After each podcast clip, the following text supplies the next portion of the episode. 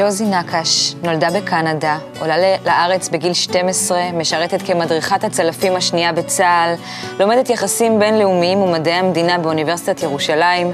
היא היום יועצת שיווק, בעיקר לחברות הייטק, נשואה לעופר, אימא לילדה, ולומדת מזה כשמונה שנים את חוכמת הקבלה. חיות ואנשים, עולם נעלם, קצת שונה, לא רגיל, רוצה במיוחד שנהיה אליו דומים. שלום ג'וזי. שלום. החיים שלך באמת מלאים וקדושים, אני ככה דיברתי איתך קודם, ואת אמנם למדת אה, יחסים בינלאומיים ומדעי המדינה, אבל את טוענת שבעיקר עסקת בחיים שלך בספורט ובחיפוש. אז היום הייתי רוצה ככה ביחד איתך לזקק את החיפוש הזה, לראות אה, מה, מה הוביל לחיפוש, איזה שאלות פנימיות, אה, איך הוא ניתב אותך אה, אה, בחיים, אה, ואיך הוא הביא אותך בסופו של דבר לחוכמת הקבלה. אז לחלק הראשון, אה, חפץ שבחרת להביא היום.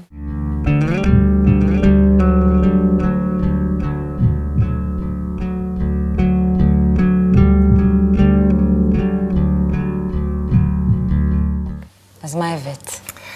הבאתי את ה rollerblade שלי.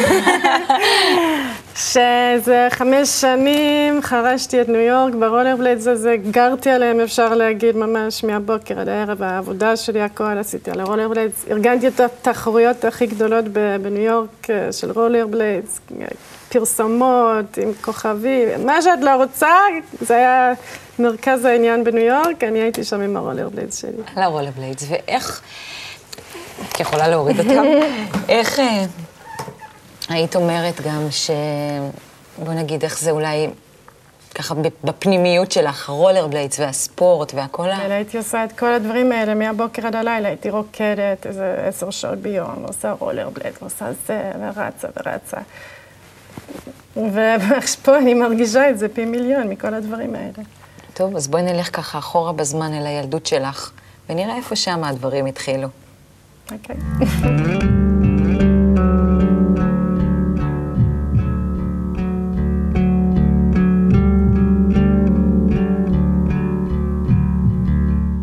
קחי אותי לילדות שלך בקנדה. גדלנו במקום אה, מאוד יפה, מחוץ לעיר, בפרברים, המון שלג, בקיץ אנחנו בבריכה כל הזמן, ב lake שם עושים סקי מים, בחורף אנחנו בסקי שלג, כל הסוף שבוע נכנסים לג'יפ, אנחנו שבע אנשים במשפחה, נכנסים לג'יפ, נוסעים לפה, נוסעים, אנחנו לא בסקי, אנחנו בקמפינג, אם לא בקמפינג, ב hiking, ב fishing. sailing, אה, כל הזמן אנחנו בהליכות ו marching ו action family כזה, קצת משפחה משוגעת, לא שגרתית. מקודם אני הבנתי שהטמפרמנט הזה הוא בח, ואת אומרת שכל המשפחה גם הייתה כזו? אה, ככה היינו ביחד, כאילו, זה היה הקטע, כאילו, כל הזמן באיזשהו מירוץ, לא יושבים במקום אף פעם, כאילו, כנראה לא היה לנו כל כך טוב עם עצמנו, כל הזמן היינו באיזשהו... אולי באמת כדי להדחיק משהו, ככה להתעלם מאיזה כן, משהו ש... כן, כנראה ברחנו מאיזה משהו, אה, כל הזמן היינו בריצות, כל הזמן פה, שם, נכנסים לג'יפ, קנואינג, זה, סקי. ואיך את מוצאת את עצמך בתוך זה כאינדיבידואל? אמ, אני התינוקת של המשפחה. אמ, זה דווקא עושה אותך בן אדם הרבה יותר מהר, כל הדברים האלה. כאילו, זה דברים שאנשים עוברים אולי במשך כל החיים, איזה? אני עברתי. איזה דברים? כל הדברים האלה, לישון בחוץ, וכל ה... להתאפס על הרים, וכל מיני דברים שעשיתי בגיל שתיים וחצי, שלוש, ארבע, חמש, שזה... כבר עיצב אותי לגמרי, עד גיל שש, אני חושבת. למה? עיצב אותך למה? עיצב אותי... איך היית מגדירה את עצמך כג'וזי הקטנה? ג'וזי הקטנה הייתה free agent לגמרי, חופשייה לגמרי. ההורים שלי היו עסוקים מאוד בבניית העסק שלהם. אני הכי קטנה, אני כזה נפלתי בין הכיסאות, הייתי אפילו קצת נטושה, הייתי אומרת. בצהריים היו בייביסיטרים ונהגים, יותר מאוחר, זה לא היה כאילו שכונת עוני או משהו כזה. כן. אבל פשוט הייתי כזה, הייתי באה הביתה מבית ספר, מחכה לאימא שלי, שעות אני זוכרת בחוץ לבית, לפני שהיה לי מפתח, הייתי מסתובבת לבד, בגיל שלוש פעם אה, המשטרה אספו אותי והביאו אותי, כאילו, הבאתי אותם לבית שלי, כאילו, הייתי מסתובבת לבד. זה היה קשה או שזאת הייתה המציאות? זה היה המציאות, אני ידעתי שמשהו קצת לא, לא, לא רגיל, לא, לא שגרתי, אבל כאילו לפי ההתייחסות של כולם מסביב, אבל בשבילי זה היה החיים שלי. הייתי לוקחת מגבת בגיל שלוש, הולכת לבריכה לבד, חוצה פסי רכבת, בגיל שלוש. לשם. כן. אם הבת שלי תלך לבד בגיל שלוש. כן, אני פשוט הייתי מסתובבת לבד, הייתי כאילו כמו בן אדם מבוגר לגמרי, בגיל מאוד מאוד קטן. זה באמת אה, מבוגר לגיל אה, קטן. כן, ואת הרגשת, היה, היה לך איזה שהן התמודדויות? זאת אומרת, היה קשיים? כי בכל זאת, אה, יש, ילד בוגר הוא עדיין ילד. שהרגשתי ש... הרגשתי שמשהו לא בסדר. הרגשתי משהו לא בסדר. זה לא נעים, זה לא הרגשה נעימה כזאת שאת לא רגילה, תמיד אימא שלך מגיעה אחרונה. זה העלה שאלה?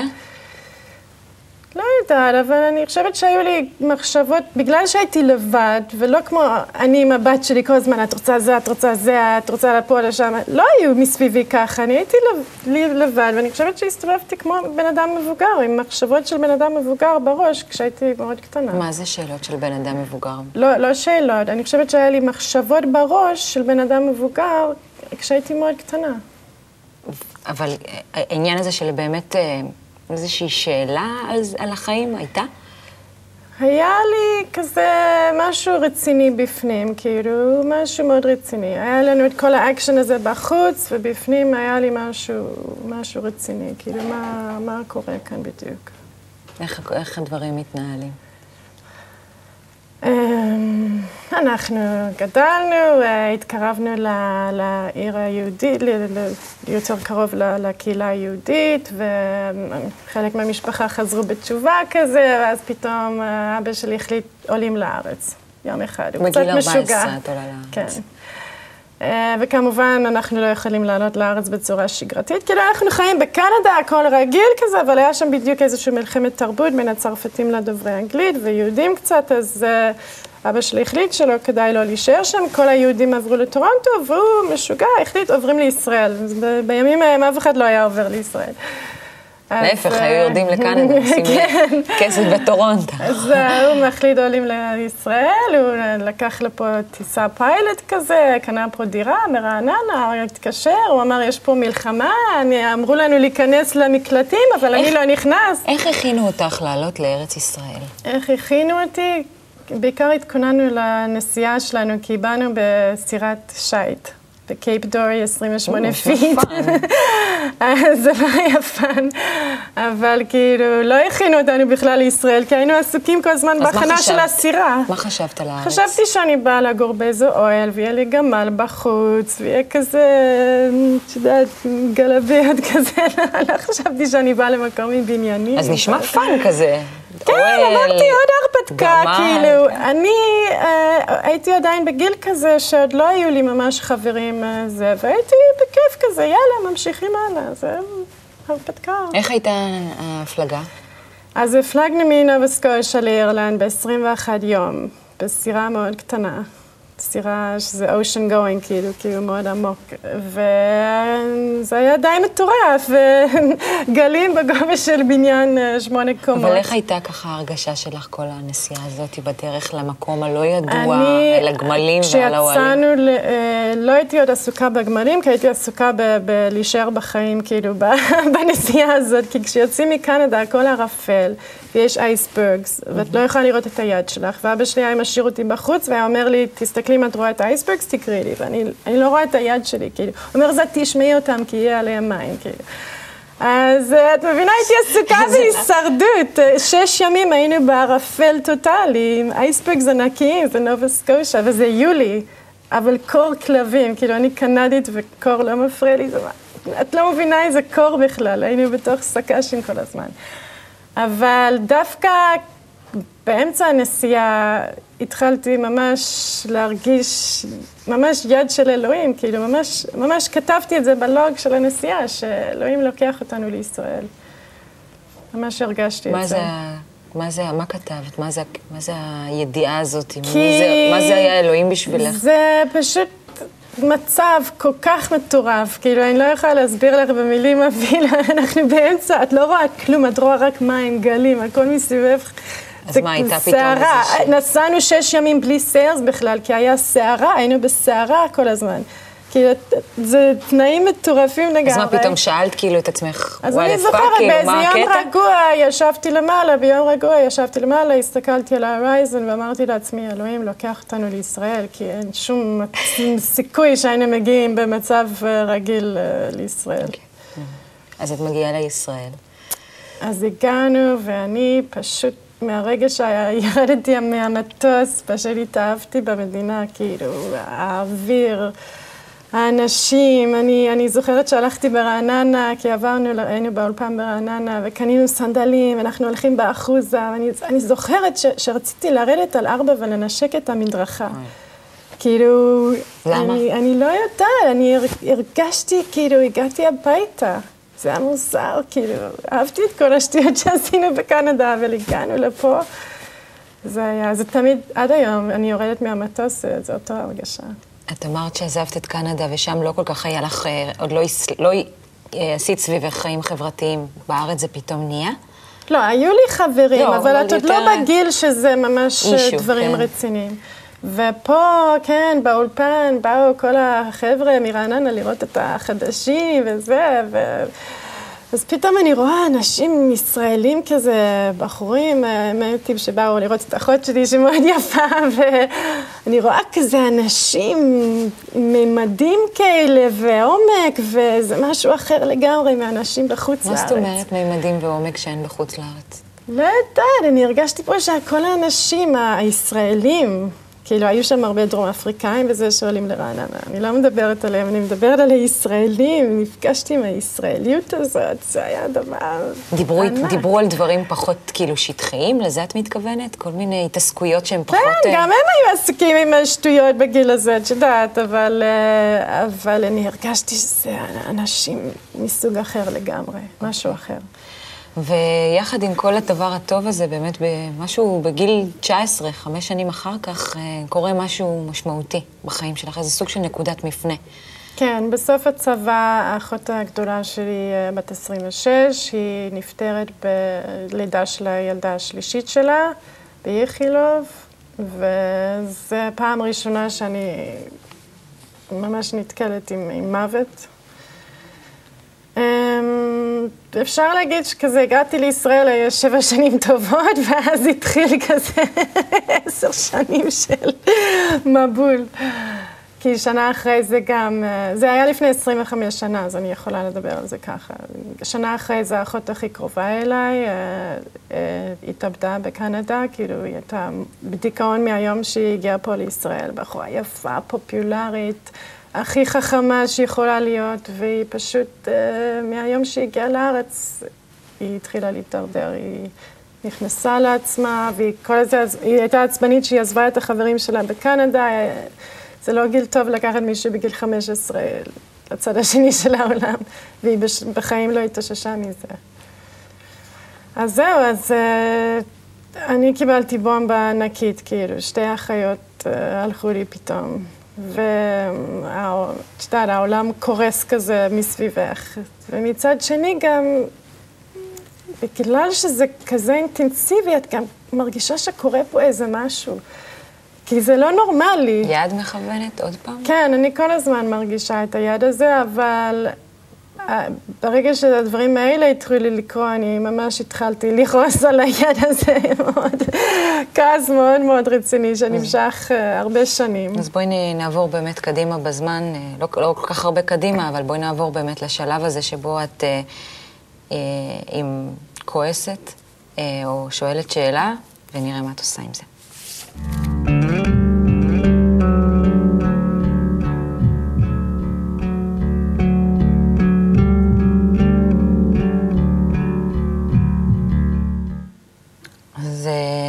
כועסת. מאוד. כן, מתחיל להיות בתוכי מקום כזה שחור אינסופי בפנים, כזה תהום כזה אינסופי. אה, כן, כועסת מאוד. כועסת לקום. סיפרת לי ש... הסתכלת, אה, יצא לך להסתכל ביומן של אחותך, זו שהתאבדה, ו... וראית שם שכתוב, what's the, what's the point? כן, היא הייתה כותבת, היא הייתה כל הזמן מקשיבה לשירים כזה של בוב דילן וכל מיני ש... שירים כאלה של חיפוש וזה, ואני חושבת שעברנו כל הזמן אותו דבר, רק היא נכנסה לתוך זה, ואני אני ידעתי שיש שם איזשהו משהו, אבל אני ריחפתי מאז וצחקתי ופארטי, והיא פשוט... לקחנו מסלולים שונים, ובאיזשהו שלב זה תפס אותי גם כן. כי אפילו אחרי שהם מתו שניהם, אני עדיין ניסיתי להמשיך עם ה... אה, הכל בסדר, רצים, הכל, רוקדים, מחייכים. את באמת ב... אבל בפנים אני התחלתי לעמוד בפנים, כי התחלתי ממש לקרוא דברים קשים. את עוזבת את הארץ ב-89. כן, אמרתי, אני אחרי הלימודים, אני אסע קצת לניו יורק, אני ארקוד קצת בניו יורק, הייתי רוקדת גם המון ברעננה. ושם התחלתי לעבוד. זה הייתה קצת בריחה? זאת אומרת, ברחת מההתמודדות פה עם המשפחה וזה? זה לברוח, כאילו, התחיל להיות לי כזה ממש איכסה בפנים. ואני לא נשארת במקום ומתמודדת עם זה, כי זה מה שלמדתי מה, מהילדות שלי. מאוד הגיוני גם, לרצות שיהיה לך טוב. כן. ב, לא, להישאר בריצה כזה כל הזמן, לטטט את הכל מתחת לשטיח, זה בעיקר מה שלמדתי בבית. ואני כזה ממשיכה עם הריצה הזאת, וכל הזמן מנסה לברוח מההרגשה הלא טובה הזאת שהיה לי בפנים. אז באמת את... אז אני נוסעת לניו יורק ומלצרתי וזה, עשיתי הרבה כסף, ובאיזשהו שלב התחלתי לעבוד אצל אה, אנשים ש... אה, אה, כאלה בסוהו, ואני עוזרת האישית שלהם, ואני מסתובבת על הרולר בלייז שלי כל היום. עבודה כזה מקוסמופוליטן ממש, כאילו...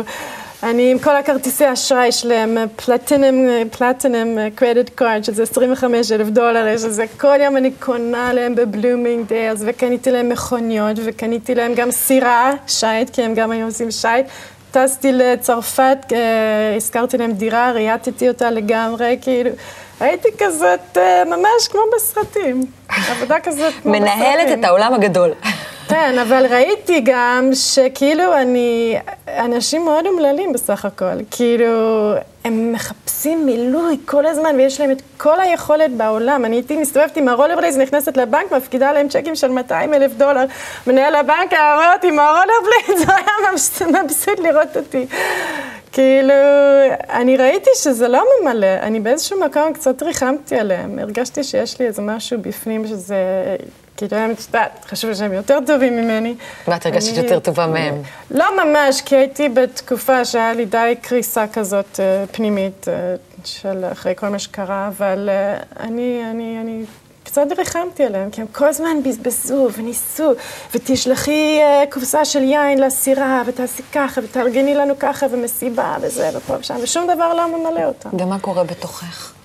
עם ההתמודדות הזאת, ומנגד ה... אני, ב... אני עם הרולר בליידס שלי. זאת אומרת, זה נראה שלי. כאילו בפ... גם בתוכך קורה משהו, וגם בחוץ לא קורה משהו, כאילו. אבל אני כל הזמן על הרולר בליידס, חורשת את ניו יורק, נוסעת, יורדת לסוהו, עולה לסוהו, כל הערב אני על הרולר בליידס, וסנטרל פארק וזה, והחבר'ה של הרולר בליידס, וכל הזמן כאילו, happy, happy, happy, כאילו, הכל סבבה, ו... אה, וזה לא, לא, לא, לא כל כך סבבה. האמת היא שבחוץ לארץ היה לי ממש רע בפנים כל הזמן. אני מה זה התגעגעתי לארץ. אבל היה לי כזה קטע בראש שבארץ אני אה, לא אוכל כאילו להתמודד, להיות במשכורת כזה רגילה בארץ, ואני צריכה לעשות הרבה כסף, אני רגילה לרמת חיים מסוימת וזה, אני לא יכולה לחיות כמו כולם בארץ. אז כל הזמן הסתובבתי בניו יורק, והיה לי דבר כבד מאוד על הלב, כי, כי, כי לא אהבתי להיות שם תכלס, אני מאוד אהבתי להיות בארץ, אבל הרגשתי שאני לא אוכל לחזור. ואז פתאום יום אחד הלכתי לבר מצווה של אח שלי, בק... אה, אחיין שלי בקנדה. עכשיו, זה, לא, זה גם עוד סיפור, כי זה האחיינים שלה, זה הילדים של האחות שלי שנפטרה ב, בלידה של התינוקת שלה. ובגלל שהגיס שלה היה בריב עם אבא שלי, אז לא ראיתי אותם עשר שנים. אז כל הסיפור הזה של לנסוע לשם, זה היה ממש ממש דבר מאוד מאוד רגשי. ואיך שנסעתי אפילו, עליתי על המטוס, ידעתי שמשהו גדול הולך לקרות, ידעתי שמשהו, לא, ידעתי שמשהו מתקרב, אבל אמרתי, טוב, זה במילא הולך לקרות, אז אני אעלה על המטוס. אז נסעתי לבר מצווה, ו... ויומיים אחרי זה ניסיתי לחזור לבית שלי בניו יורק, ותופסים אותי באמיגריישן שם, ובאמת הייתי בניו יורק קצת אה, על דרכון קנדי כזה הרבה זמן. והחבר'ה הישראלים שלי אמרו, את לא צריכה לדאוג, את קנדית, זה שטויות, אבל דווקא כשהייתי נוסעת כל הזמן לישראל, אבל דווקא כשנסעתי לקנדה ליומיים, פתחו לי את הצורה שם.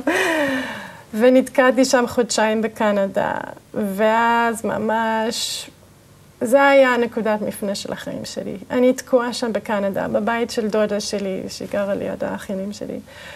עם בגדים ליומיים כזה, וקור כלבים שם בקנדה, אני עם טייץ כזה, אני בלי כלום, ו, ואני פשוט חוצה את הרחוב ואני רוצה שידרוס אותי איזה אוטובוס. כאילו, איך הגעתי למצב כזה? אני, שתופסים אותך ב immigration, זה דבר כל כך משפיל. הייתי פשוט בשוק מעצמי ש, שהגעתי למצב כזה, ש, שאני כל כך כאילו לא, לא מטפלת בעצמי כמו שצריך, כי כאילו אני כל כך, קרס לי משהו בפנים מכל מה שעברתי, ואיך הגעתי למצב כזה? זה פשוט היה ממש הנקודת מפנה הכי רצינית. למה את מתכוונת באמת שאת אומרת, איך לא דאגתי לעצמי, איך לא טיפלתי בעצמי ואיך הגעתי למצב כזה? זה... מה זה הראייה הזאת, שאתה מסתכלת על עצמך, את אומרת, זה לא מה שרציתי, תשמעי, זה לא מה שתכננתי. תשמעי, קרו לי דברים נוראים, כאילו, מתו לי שתי אחיות, אני לא עצרתי לשנייה, אני, אני אמרתי לעצמי, כשזה קרה, או שאני נשארת במיטה, או שאני קמה וממשיכה עם החיים שלי, כי, כי לא רציתי לקום. כי זה דברים ממש, זה אחות שאני הכי קרובה אליה, עברנו את הכל ביחד, ופתאום זהו, היינו, היינו עם אותו חבר'ה ברעננה והכל, רקדנו ביחד ברעננה. והיא, she dropped out of the race כזה, אני צריכה להמשיך לבד, כאילו. זה דברים כאילו לא נורמליים, ועוד התאבדות, כאילו, והיא הייתה איתי שש שבועות לפני שהיא התאבדה, ו- ו- וכולם ידעו שהיא הולכת להתאבד, ואף אחד בימים ההם, זה לא, אנשים לא ידעו איך להתמודד עם הדברים האלה. זאת אומרת, את, uh, פתאום, פתאום, suddenly you realized שזה, שזה, שאת, זה החיים, של... שאת צריכה להתמודד איתם? כן, שיש משהו, כן. אוקיי, okay, ומה קורה? אמ, בסוף אה, סידרנו את העניינים וזה, וחזרתי לארץ כזה, וזה היה 1995 בדיוק. ואני הגעתי לארץ, אמרתי, אני אפתח איזה עסק, לא היה לי מושג מה אני הולכת לעשות שם, קניתי מחשב, התחברתי לאינטרנט, ישבתי איזה שנתיים, הסתכלתי על התקרה, כי לא היה לי מושג מה אני הולכת לעשות. ופשוט קראתי כל מיני ספרים ומגזינס וזה, ופתאום התחיל העסק שלי, פתאום טל ברודי התקשר אליי, כי הייתי איזה, אצל, באיזה חברת אינטרנט, והם נתנו לו את הטלפון שלי, שאני קופירייטרית, ועשיתי לטל ברודי, כתבתי לו אתר, וככה התחלתי את הקריירה שלי. את הקריירה שלך. ואיך את מגיעה לחוכמת הקבלה? אמ, קודם כל, בשנים האלה שחזרתי לארץ, אני חשבתי שאני חוזרת וכל החבר'ה קופצים עליי וזה, ושמחים שאני חוזרת, אבל חזרתי וכולם עסוקים כבר נשואים עם ילדים וזה, ואני בהתבודדות טוטאלית כזה, אף אחד לא, לא בעניין של פארטי וזה, כמו שאנחנו כבר בגיל 30 ומשהו. אז um, אני התחברתי לחבר'ה שעושים רולר בליידס בארץ, עוד פעם, עם השטויות, רצים וזה, ואז... Uh, פתאום הגעתי uh, למהות, שזה המכללה של אה, גלעד שלמון, ועשיתי שם קורסים, עשיתי שם דמיון מודרך, והילינג, ודרך הלב, וזה היה שנים, זה עפתי, והיה לי טוב, והייתי מרחפת, ואני חשבתי, זהו, אני, וזה באמת היה תקופה כזאת של עשיתי המון כסף, ופתאום... נהייתי ממש קופירייטרית, אה, יועצת שיווק, כאילו, ממש אה, בביקוש כזה, היה הבועה של ההייטק בדיוק, והיה לכל החברה מלא כסף לבזבז. ואני הייתי נוסעת לניו יורק לקנות בגדים וזה, הייתי uh, on top of the world, כאילו, אבל אני יודעת שאני לא on top of the world, אני יודעת שזה הכל בולשיט, כאילו, כי אני יודעת שאני לבד, אני לא מצליחה למצוא בן זוג, אני יודעת שמשהו עדיין דפוק ורודף אותי כזה מבפנים. אמ, אז אחרי שאני מסתובבת שם איזה שנתיים בקורסים, כל הזמן ברקע שומעים קבלה, קבלה, ואז פתאום סוף סוף נכנסתי להרצאה שהוא היה עושה שם כל יום חמישי. ואני זוכרת שישבתי בשורה הראשונה, וגלעד התחיל את השיעור, ומשהו תפס אותי בפנים, ושתביני, אני אחרי שנתיים שאני מראה חפת ומרגישה אור וזה, וכל הדברים שמרגישים בקורס האלה, דברים מדהימים. זה היה משהו אחר, ואני פשוט, זהו, כאילו, זהו. This is it. Uh, טוב, אז בואי ככה נעבור ונקרא את הציטוט שבחרת להביא, ונמשיך ונראה איך את עושה את דרכך בתוך חוכמת הקבלה.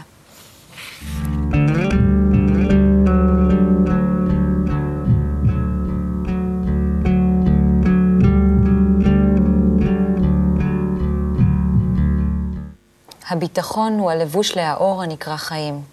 כי יש כלל, אין אור בלי כלי. נמצא שהאור הנקרא אור החיים אינו יכול להתלבש, אלא שמוכרח להתלבש באיזה כלי. והכלי שאור החיים מלובש נקרא בדרך כלל ביטחון, שפירושו, על כל דבר קשה, הוא רואה שבידו לעשות. נמצא שהאור ניכר ומורגש בהכלי של ביטחון. זה לקוח מתוך uh, מאמר ע"ב, מתוך שמעתי, הביטחון הוא הלבוש לאור, פסקה ראשונה. כל הקטע פה של הקבלה זה שמרוקנים אותך וממלאים אותך, מרוקנים וממלאים, מרוקנים וממלאים. זה כל הקטע פה. ורק מישהו שעבר מה שאני עברתי, הדברים שעברתי, שאני רק סיפרתי חלק מהם פה, כן, זה לא כל החוויות שעברתי. כן, איתך אפשר ש... באמת לעשות תוכנית של שלוש שעות. אמ, זה... זה הכל פה, זה הכל מילוי, ואני לא, לא יכולה למדלות לך את הכוס אם, אם הוא לא ריק, את מבינה?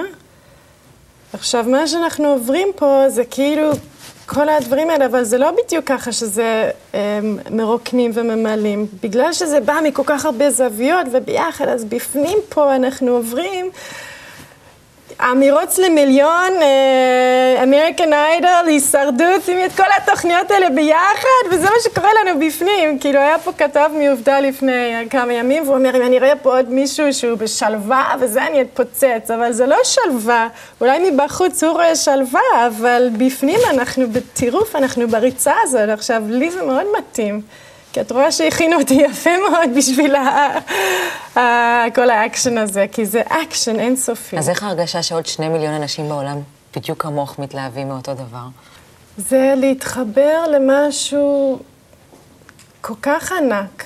זה להתחבר למשהו כל כך גדול, שכאילו אני יודעת מה זה להיות בלי זה? אני יודעת, את הולכת לעוד חנות וקונה עוד נעליים ועוד קלאב מד, ואולי הבחור הזה, ואולי הבחור הזה, ואולי החצאית הזאת, המגפיים האלה, הכובע הזה, כאילו עוד סושי, עוד מניקיר, עוד פדיקיר, זה...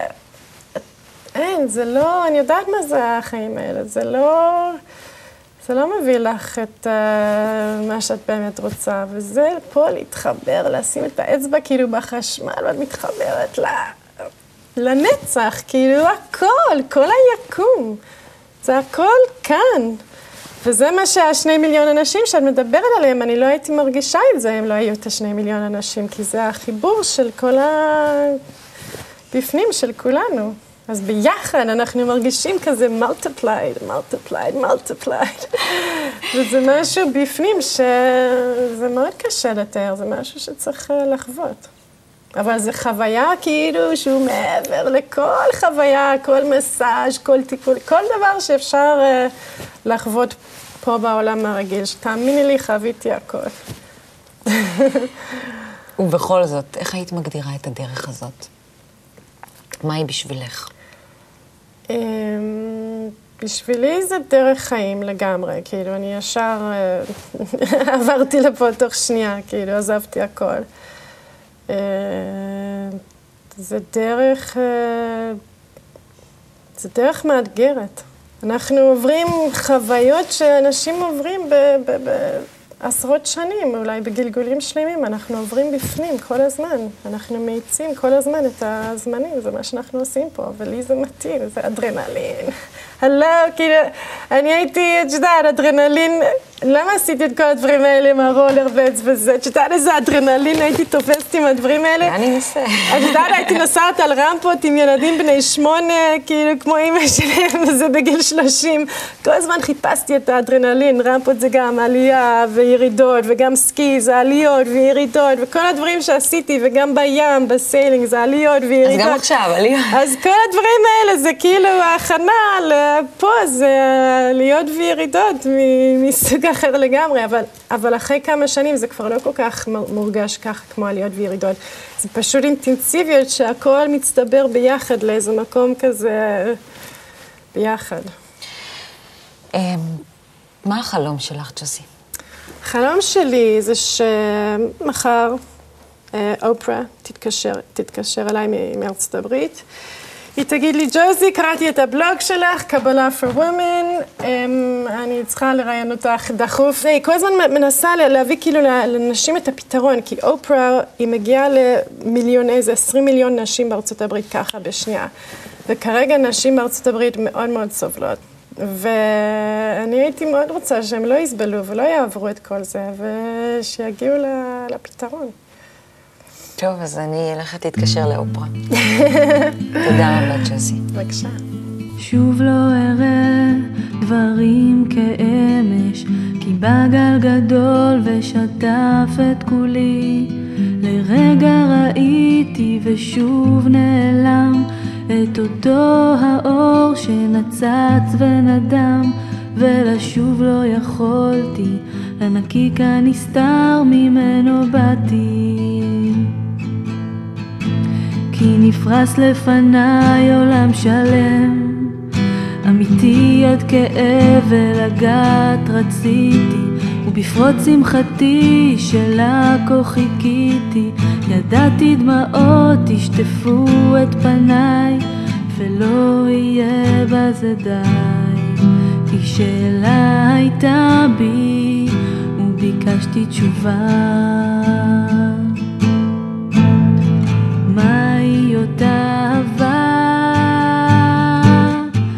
נגע בי, רגע הרגשתי תחושת התעלות מעוף של נצח לכמה שניות שהפכו להיות חיי